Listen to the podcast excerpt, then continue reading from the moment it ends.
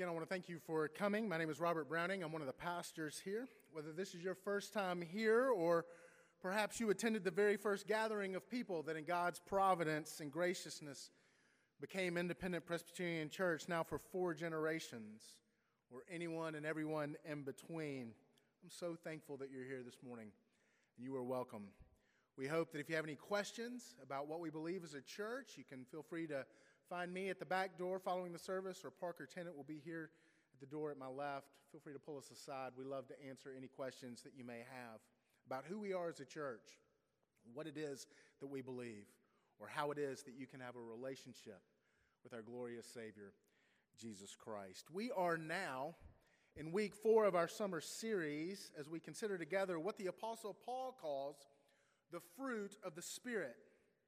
It's summer. We know that people are traveling more, so there's a very real chance that, that you haven't been here for everything that's brought us to this point. So, just very quickly, remember that the Apostle Paul is writing to the church in Galatia. And in this letter, he's addressing two problems, if you will. Jeremy talked about this as we began our study a few weeks ago. Two uh, underlying problems that are highlighted by these two questions. First, how am I made right with God? And secondly, in light of the first question, how then am I to live? Or what difference should it make in my life?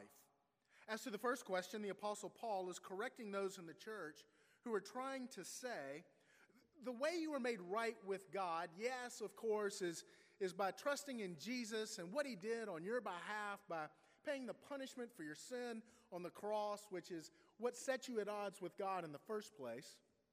But, they were saying, there's more you've got to do as a Christian. There are certain religious things and practices that you need to keep up. So it's, it's Jesus plus these things uh, that save you. And the Apostle Paul says that is not true. That's a lie. That's not the gospel. And if you're visiting with us today, I want you to know we as a church agree with the Apostle Paul that that is not the gospel. But secondly, if you are trusting in Christ, then Jesus says he will send his Holy Spirit to work in your life to change you. That he will begin to mold you and make you into his image, a person who reflects the characteristics of Christ himself. And that that takes time. That God works at his pace and in his time, but make no mistake about it. If you are a Christian, he is working in your life. So, how do you know? How do you know that the Spirit of God is working in your life? That's a great question. I'm glad you asked. Paul says it's here, what he calls the fruit of the Spirit. A couple of things. First, notice it's not fruits of the Spirit. In other words, it's not like spiritual gifts, right? Where some of us may have the gift of hospitality and others of us have the gift of teaching. No, no. This is the fruit or the evidence of the work of the Holy Spirit in your life. And so the Apostle Paul is saying, These will be true in you if you are in Christ. That the Holy Spirit is working these things in you. So you can't say, you know what, I, I, think I'm a really joyful person, but I don't really need so much the, you know, gentleness part. It's not what Paul's saying. No, no, no. If the Spirit of God is working in you, these things he will begin to work in you. And again, it takes time, but they will begin to manifest themselves. He sets the evidence over and against what he calls the desires of the flesh. So listen for that distinction as we read our text. If you have your Bibles, you can turn with me to Galatians chapter 5. We're going to begin reading in verse 16 and read through 25. If you don't have a Bible with you, that's okay. There's some in the chair racks or in the pew racks in front of you, and you'll find that on page 975 if you're using one of those pew Bibles. So, this is God's perfect, poignant, and personal word for his people this morning. Let's give our attention to the reading of it. But I say, walk by the Spirit, and you will not gratify the desires of the flesh. For the desires of the flesh are against the Spirit, and the desires of the Spirit are against the flesh. For these are opposed to each other, to keep you from doing the things you want to do. But if you are led by the Spirit, you are not under the law. Now, the works of the flesh are evident sexual immorality, impurity, sensuality, idolatry, sorcery, enmity, strife, jealousy, fits of anger, rivalries, dissensions, divisions, envy, drunkenness, orgies, and things like these. I warn you as I warned you before, that those who do such things will not inherit the kingdom of God. But the fruit of the Spirit is love, joy, peace, patience, kindness, goodness, faithfulness, gentleness, self control. Against such things there is no law. And those who belong to Christ Jesus have crucified the flesh with its passions and desires. If we live by the Spirit, let us also keep in step with the Spirit.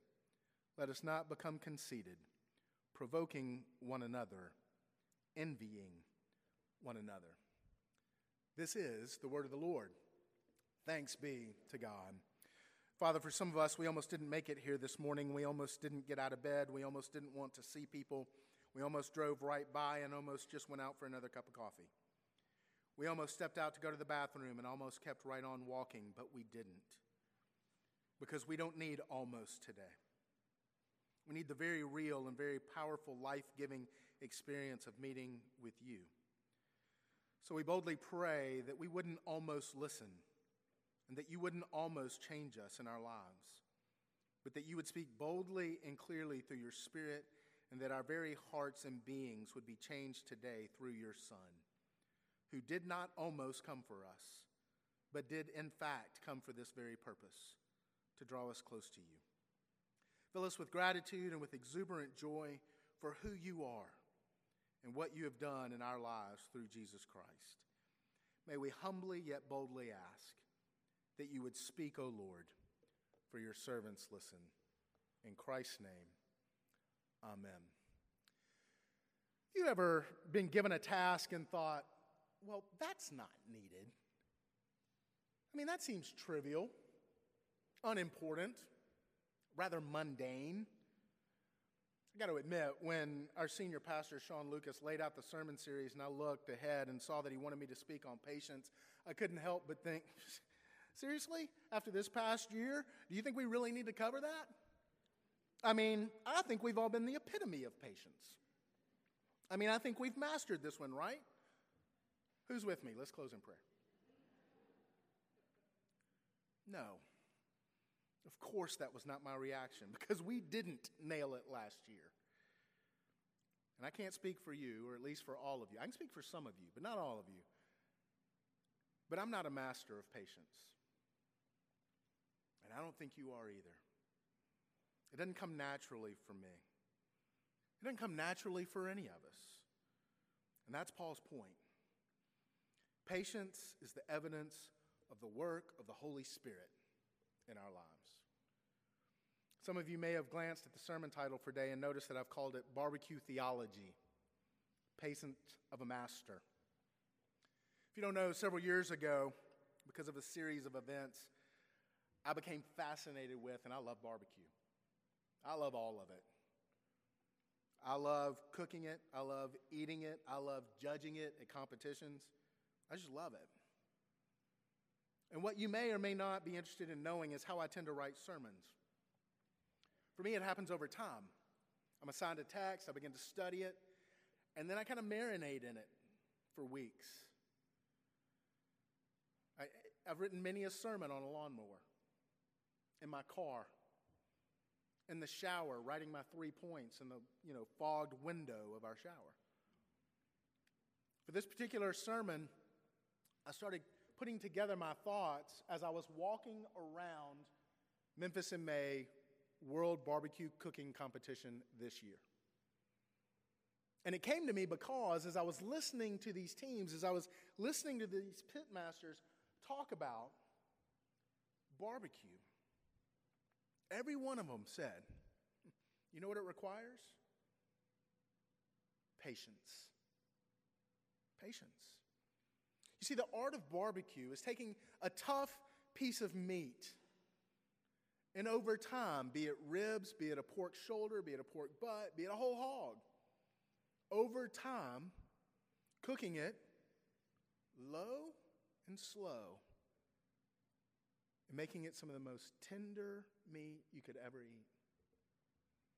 And it's funny, as I started thinking about patience and thinking about how it's spoken of in the Bible, you know what I found out?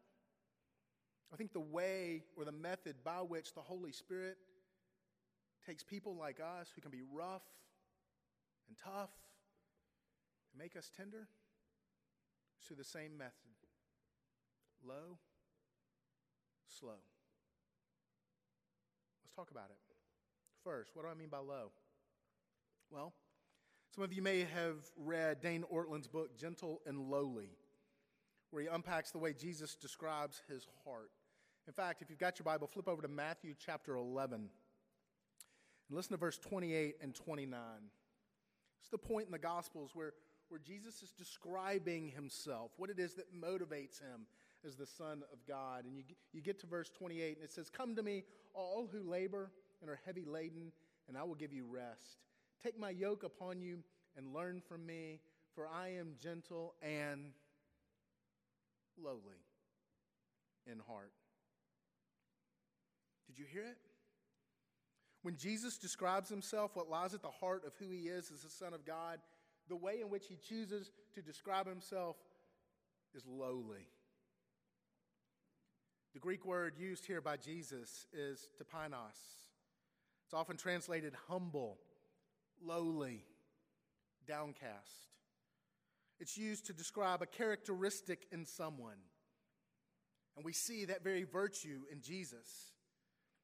One of the many themes that runs throughout the, the meta narrative of Scripture is that of humiliation, which is then followed by exaltation. We see it in the lives of various people in the Bible, right?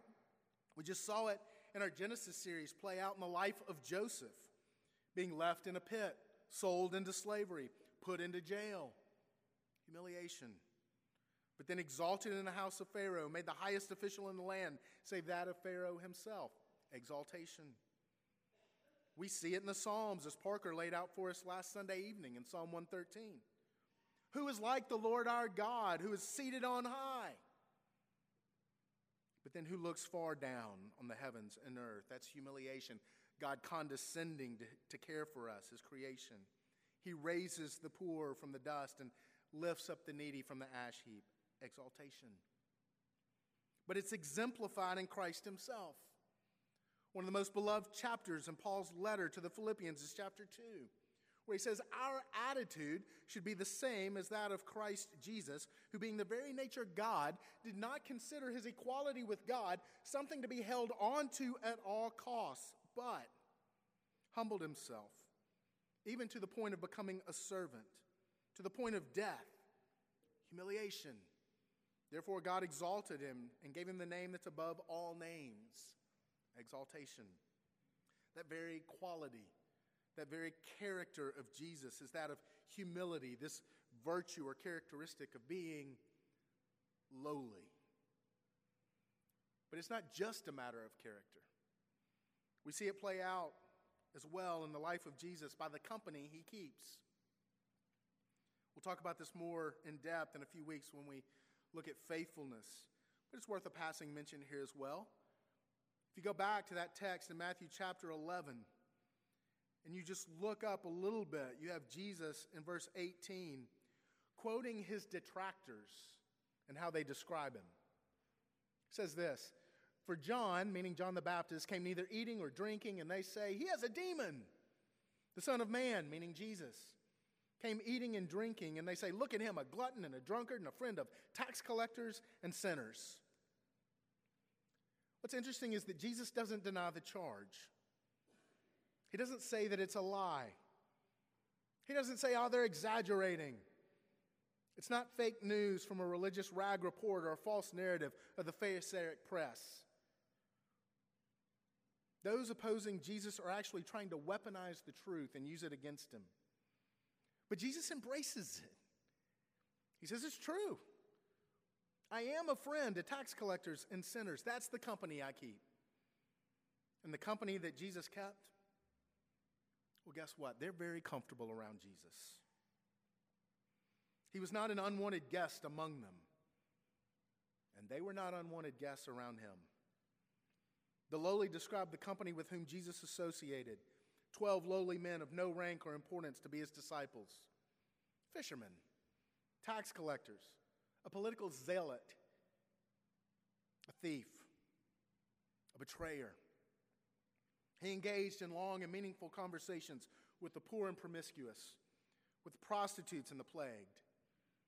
He ate at their tables, he drank from their water cups, he touched them, he healed them, he spent time with them, and he showed them love. You see, the name Emmanuel, which means God with us, was not just used at holidays for this group, it meant so much more. That God would choose to come near to them was very real to this company on the island of misfit toys. Ortlund, in his book, says that Jesus is a friend to sinners is only contemptible to those who feel themselves not to be in that category. Humiliation is a theme, this, this going low. It's not the only theme that runs through the pages of God's Word. Another one is this idea inasmuch. Inasmuch as we have been recipients of mercy, so we too, as His people, should extend mercy. Inasmuch as we forgive our neighbor, we pray in the Lord's Prayer, as we just did this morning, that God would forgive us inasmuch as much as we forgive our neighbors. And inasmuch as Jesus was patient with us, becoming low so we too should be low in character and in company. That's what Paul's saying. He says, if Christ is in you, it's going to be evidenced in your life. That same characteristic of lowliness, which exemplified the patience of Jesus, should be present in his people. Presbyterian theologian Charles Hodge says, Grace humbles a man without degrading, him, and it exalts a man without inflating him. Grace is the tool that the Spirit of God uses to make a follower of Jesus lowly. There are no haughty Christians, according to Paul. Only those who are willing to go low and bear with and be patient with others. It's a mark of their character, just as it was with Jesus. And it will be seen in the company we keep just as it was with Christ. One of my favorite poems is by a woman named Ruth Calkin, who pens these words I wonder, you know, Lord, how I serve you with great emotional fervor in the limelight. You know how eagerly I speak for you in public. You know how I shine when I promote a fellowship Bible group. You know my genuine enthusiasm at a Bible study. But how would I react, I wonder, if you pointed to a basin of water and asked me to wash the calloused feet of a bent and wrinkled old woman day after day, month after month, in a room where nobody saw and nobody knew? I first heard that poem on an RUF summer conference when I was in college. that last question, how would I react, I wonder, if you pointed to a basin of water in a room where nobody saw and nobody knew?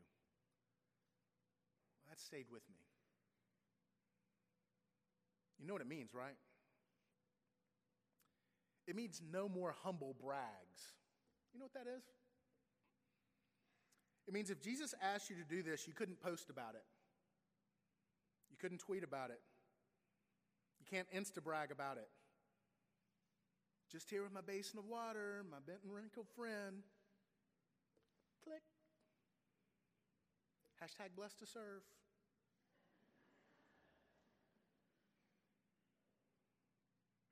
Spirit of God at work and changing you to be like Christ means a lowly life in character and company. It means you're going to be entering many rooms where nobody sees Nobody knows. It's the Spirit of God beginning to work patience in you. Don't believe me? Ask the people around you who are caring for their aging parents or spouses declining in health or relatives with special needs, the patience of loving those with memory loss, the patience of loving those who can no longer do what needs to be done to care for themselves, or those who will never reach a point where they can care for themselves. When God's Spirit works patience into you, it requires that God's people go low. And when God's Spirit works patience into you, it also means to go slow. Again, we see this in the character of God Himself, and it's exemplified in Christ. It's often accompanied or set apart by the word steadfast in Scripture. It was there in our call to worship. The Lord is merciful and gracious, slow to anger, and abounding in steadfast love. The psalmist is reflecting back. He's repeating to himself what God had already revealed about his character when Moses asked this question God, let me see your glory. Parker made reference to it. We used it for our assurance of pardon today, but don't forget the context. That request from Moses was not a request for a miracle or a grand performance of some kind. No, it was a request for God to further expand on who he is, to give Moses a, a clearer picture of God's character. It's like us asking the question of someone we're trying to get to know better hey, tell me about yourself. And God, who could have done anything in that moment, literally could have made the mountains play leapfrog, could have had the volcanoes shoot, shoot off the most amazing precursor to fireworks ever seen. He could have had the wind put on an orchestral opus, but he doesn't.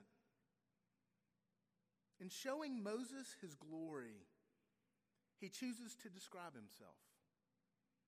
And in all the ways that he could have described himself, in all the ways that he could have responded, this is what he says The Lord, the Lord, a God merciful and gracious, slow to anger, and abounding in steadfast love for thousands, forgiving the iniquity and transgressions and sin, but who will by no means leave or clear the guilty. In other words, God is asked by Moses, Tell me more about your character. What makes you God? And his answer is that he is slow to anger and abounding in steadfast love. In other words, God chooses, in describing what makes him glorious, God chooses to talk about his patience. You see it in Jesus as well. John chapter 12, verse 47, Jesus says, If anyone hears my words and does not keep them, I do not judge them, for I did not come to judge, but to save the world. This exemplifies what God revealed as his character that he is patient, that he is slow to anger, that he's abounding in love, but that he will not clear the guilty. Jesus, make no mistake, it's said in Scripture, Jesus will return in judgment. But he's exercising restraint and patience so that we might be the recipients of his patience and forgiveness. I believe it's that patience of Jesus that drove him to tears as he's going into Jerusalem the last time. We're told that as he draws near to the city, he weeps over it. That's not a single tear just kind of falling down. In the original Greek, it, it might as well say ugly cry. It's a mournful wail. Why is Jesus crying? Because they've rejected him, and he knows it. And he knows that they're going to turn on him and that he's going to be crucified.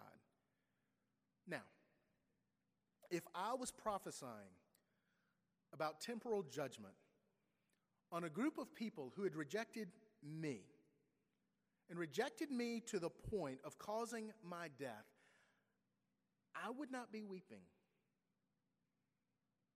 My natural thought would be something along the lines of, Oh, you want to feel rejection? I'll show you rejection. But here's the good news I'm not Jesus. And Jesus doesn't respond like that. The weeping of Jesus is an external outpouring of his patience. He's slow to anger, even amidst rejection. Think about the patience that he has with those around him. Remember in Mark chapter 10, two brothers, James and John, come to him and say, Hey, Jesus, whatever we ask of you, we want you to do it. And Jesus asked a clarifying question What do you mean? And they said, We want it for us, want one of us to sit on your right, one of us to sit on left in glory. It says the other 10 were indignant about this. Why? Why were they indignant? Do you remember what happened just one chapter before? It says they all, each and every one of them, had been arguing about which one was the greatest. It just seems like James and John won't let it go. The other 10 are not shocked, appalled, deeply saddened at the audacity of the question. They're mad they were beat to it. It's like they were playing a game, but somebody called time out, but James and John never quit playing. That's why the others are mad. But what was Jesus' response? Jesus did not get angry at them. He did not say, Didn't we just have this conversation? And when I said be like children, this is not what I had in mind. This gimme, gimme, let me, let me, this constant can I get. No, Jesus is slow to anger with his disciples, with the company that he keeps. He's patient with these guys who just don't get it. And again, that's good news for somebody like me who just doesn't get it. And it's good news for you as well. When God's Spirit works patience into you, it requires a going low. When God's Spirit works patience in you, it requires going slow. James, the brother of Jesus, writes in his letter that bears his name My dear brothers, take note of this. Everyone should be quick to listen and what? Do you remember comes next? Be slow to speak and slow to become angry. For man's anger does not bring about the righteous life that God desires. He has no idea the impact that he made on me. But there was a pastor named Vernon Eaton, and he was a guest preacher one Sunday morning in our small church in Jackson, Tennessee. He was preaching about how our words can be weaponized and our tongues are like swords. And I remember that there were three questions that he said Christians should ask themselves before they allow themselves to speak. He said they're like speed bumps for our tongues. The first question we should ask ourselves before we speak is this Is it true? If it's not true, don't say it. Think about if Christians would just follow that one piece of advice, what a difference it would make in our church and in our culture. If we simply wouldn't give ourselves license to break the ninth commandment, think about how much better the church would be. If you want to be convicted about how often we break this one commandment, go read the Westminster Larger Catechism, questions 144 and 145, where it talks about what's required to keep the commandment and then what's forbidden by it. It says things like this If you're going to keep the commandment, you need to study and practice whatever things are true, honest, lovely, and of good report. And it forbids all prejudicing the truth the good name of our neighbor, speaking truth unseasonably or maliciously to a wrong end, or perverting it to a wrong meaning. Take your conversations, take your emails over the last year and run it through that grid and see if you've made a regular practice of breaking the ninth commandment regarding truth telling. Secondly, Pastor Eaton said, even if it's true, ask yourself the next question Is it needed? Just because something may be true doesn't mean it's needed, doesn't mean it has to be said. There was one more speed bump, one more question. He said, Third, can you say it in a kind way? It may be true. You may deem that it's needed. But if you cannot say it kindly, then he said, You don't need to speak at all slow to speak, slow to anger. That's an example of patience in regard to our speech. I heard him say it. I remember him saying it. I have not always lived by it. I was a young seminary student serving as an interim pastor at a small church in Charlotte. When I say small, I mean the average attendance on a good Sunday was maybe 60 people.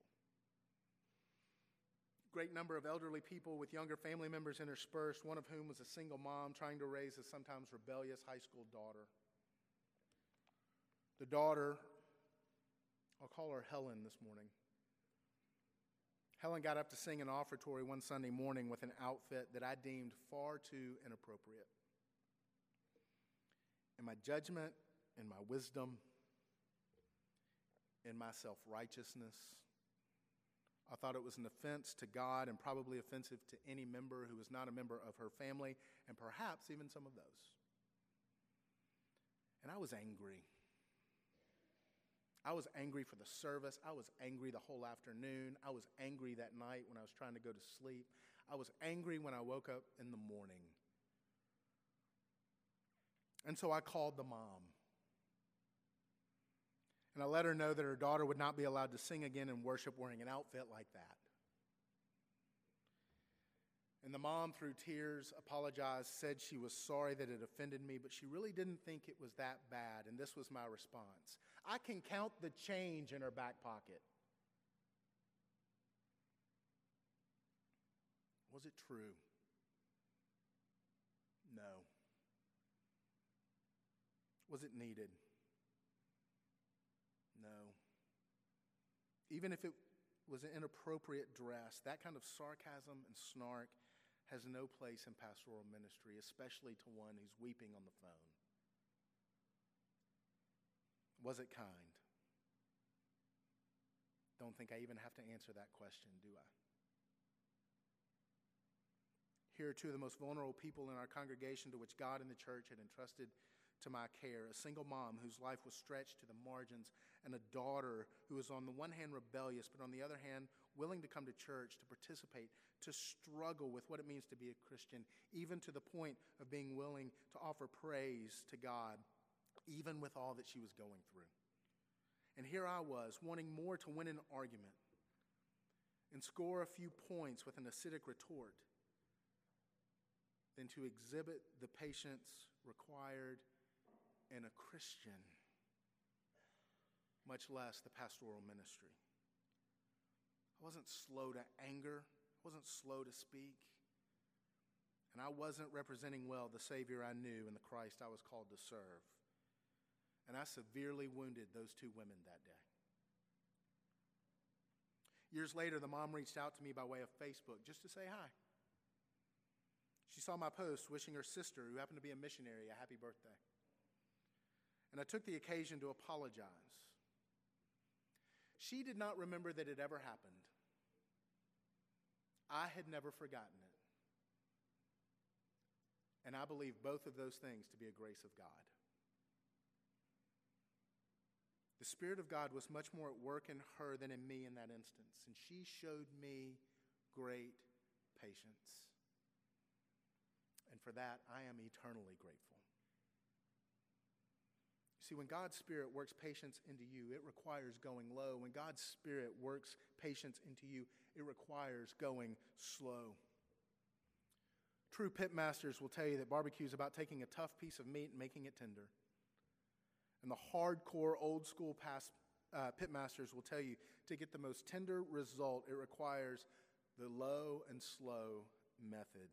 It requires patience. And I think Paul says the same is true. If we are in Christ, then he will be at work in us as the master through his Spirit. And these things will be evident in us. Patience is worked in and through us low and slow in character, and it's evident in how we treat those with whose company we keep. It is true in Christ, and it is true in his people. What do you get when one is loving, joyful, peaceful, patient, kind, good, faithful, gentle, and self controlled? You get tenderness. you get Jesus. And isn't that what we need? Let's pray. Father, we are grateful that you are at work. Father, as my friend and Pastor Parker has already said, you're at work in the very fact that you brought each individual here today. Because you have something you wanted us to hear, and it was this. That you are patient with us, that you are slow to anger and abounding in love, that you are quick to forgive and to draw a people to yourself through your steadfast love and faithfulness. But you did not leave the guilt of our sin unpunished. You sent your Son, who became low and exhibited unbelievable patience with us. You changed our hearts through the work of your Holy Spirit to even allow us to hear that you love us. And you draw us to yourself. And as good as that news is, that's not the gospel. You don't leave us there. You tell us that you will mold us and make us into the very thing you have already declared us to be holy and righteous in Christ. So you begin to work his characteristics in our life